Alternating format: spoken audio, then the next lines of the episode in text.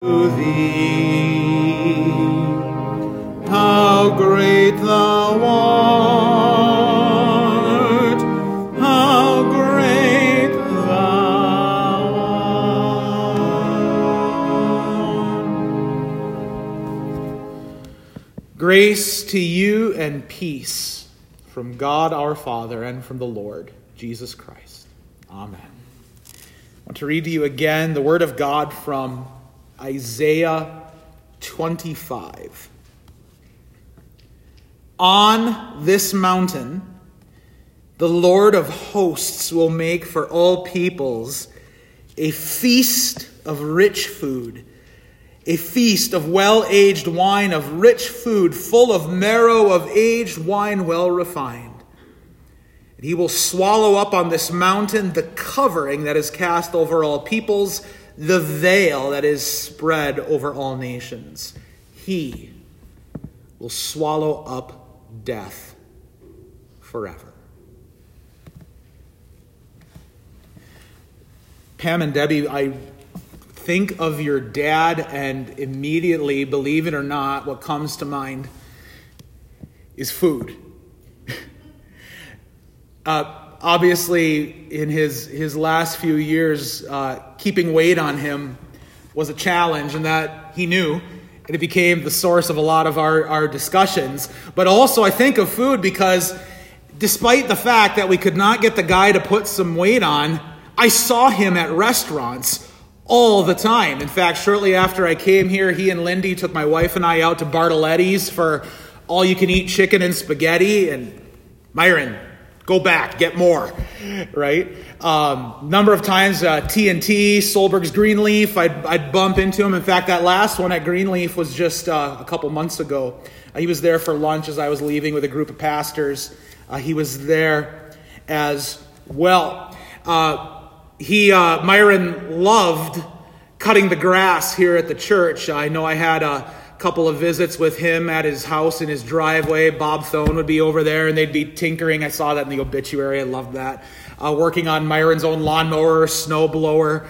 Um, he told me last spring, this would be not, well, spring of 2021, I think it was, um, that he had planned to help cut grass here at the church this summer. Now, we have one of those big zero turn radius riding mowers, and I told him, Myron, if you're going to ride that thing, you need to get on like a three cheeseburger a day diet so that thing doesn't bounce you off in front of it.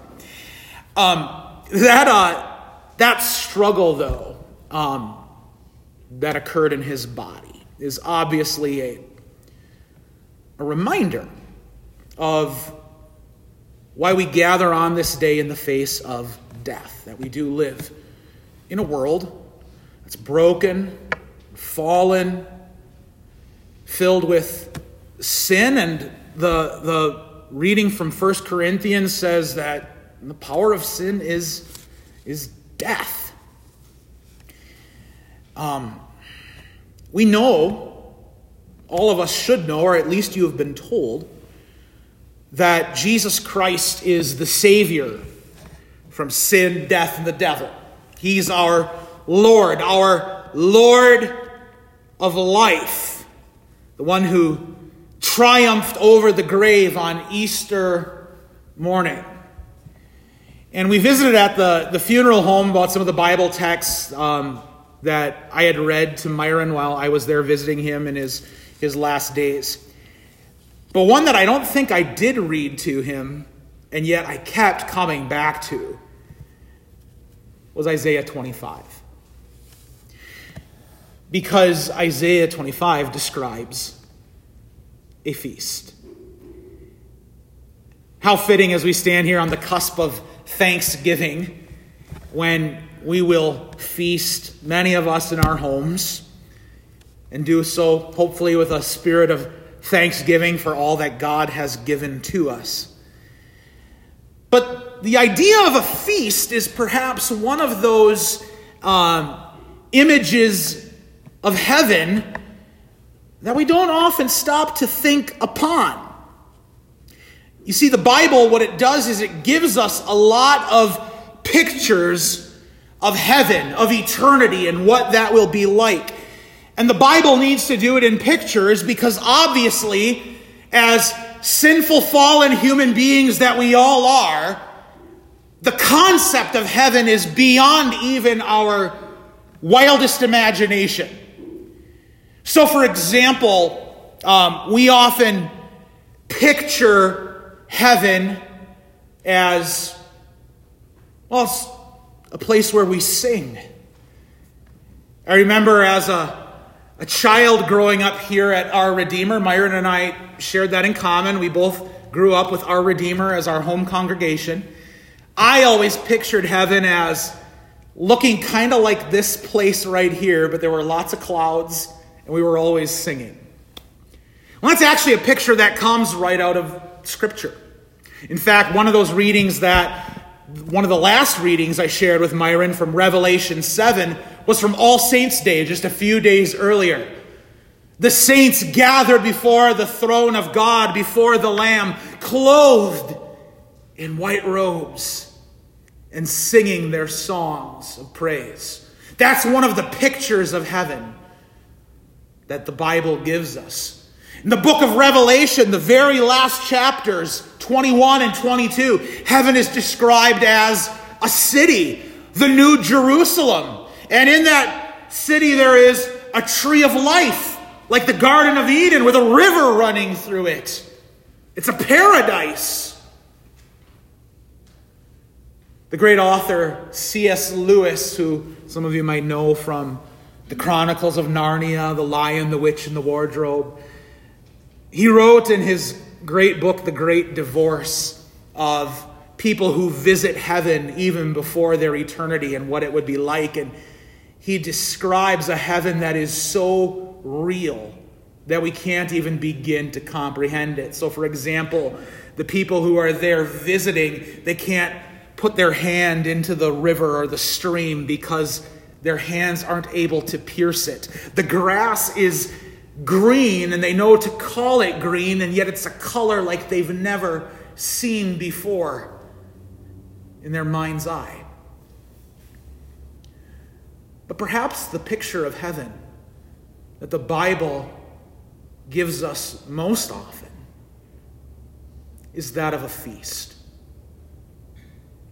Jesus uses it repeatedly. The book of Revelation, as well, describes heaven as being the marriage supper of the Lamb. It's a wedding feast where the bride of Christ, the church, joins in celebration with Christ himself for all of eternity. And then Isaiah 25. The Lord of hosts will make for all peoples a feast of rich food, a feast of well aged wine, of rich food full of marrow of aged wine, well refined.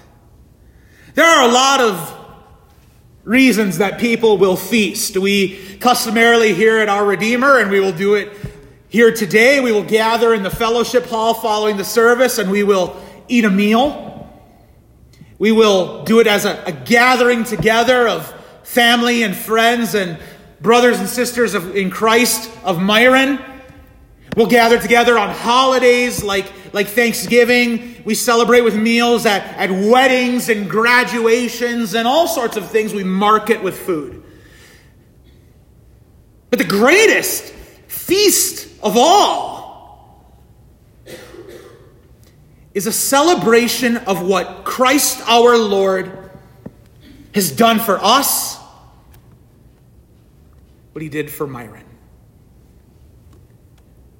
On this mountain, the Lord of hosts will make for all peoples a feast of rich food, a feast of well aged wine, rich food full of marrow, aged wine well refined he will swallow up on this mountain the covering that is cast over all peoples, the veil that is spread over all nations. He will swallow up death forever.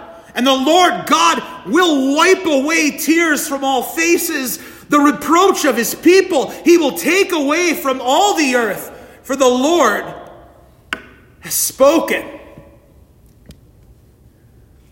Death, the veil that covers all nations, that touches Every single person, Myron, each and every one of us, every person you encounter feels its impact every day. Lives that are continually broken, hurting, temptation, filled with grief, filled with sorrow. It's all death. But there is a celebration, a feast that lasts for all eternity. The joy of that celebration never ends because death has been swallowed up forever.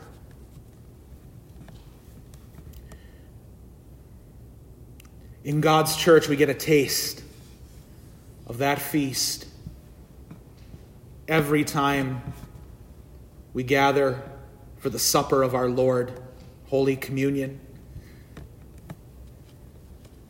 It gave me such joy as a pastor that Myron not only wanted it in his last days, he was asking for it.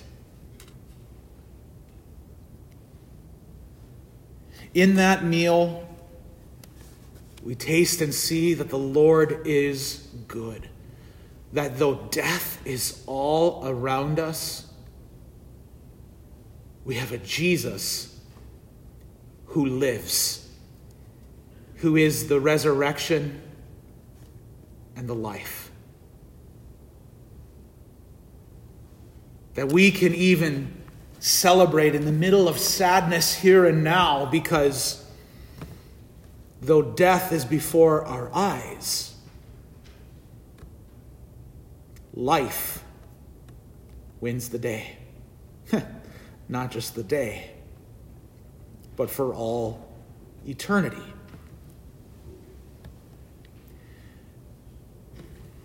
At, I don't think it was the last time I visited Myron, but perhaps the time before it, um, I spoke to him about words that are found in the Gospel of Luke, chapter 2.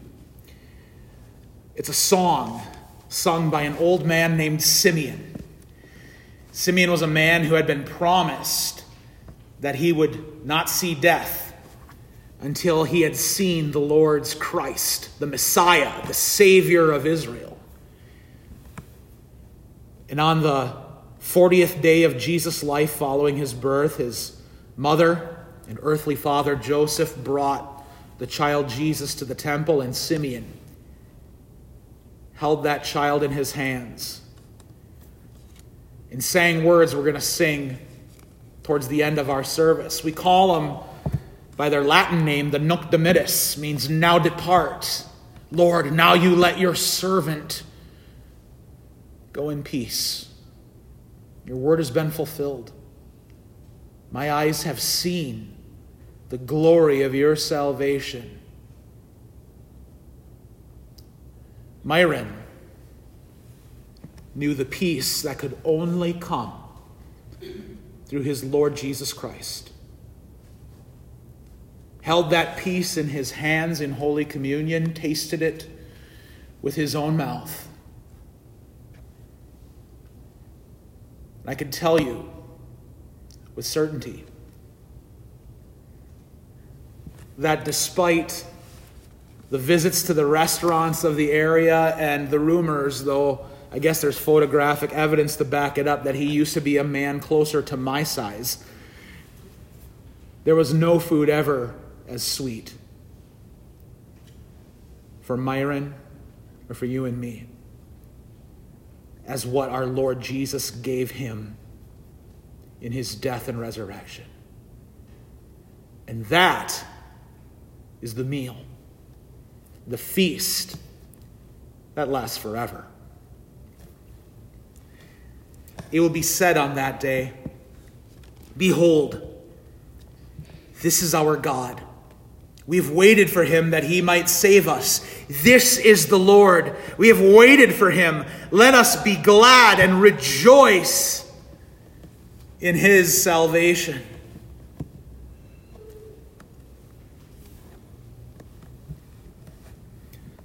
Dear brothers and sisters in Christ, dear family and friends of our brother Myron, be glad and rejoice. Death has been swallowed up forever. Myron's life has not ended. He, now with all of us, awaits our joyful reunion in the life that will last forever. When just as Christ is raised, we shall be raised as well. Raised to Myron's great delight to feast together, to share in the good gifts of God for all eternity. Thanks be to God that Myron knew those gifts and enjoyed those gifts in his earthly life. That he now enjoys the best gifts for all eternity.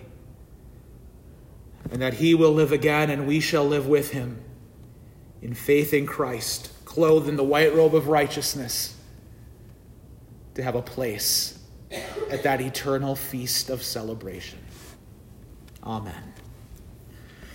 The peace of God, which passes all understanding, keep your hearts and minds in Christ Jesus. Amen.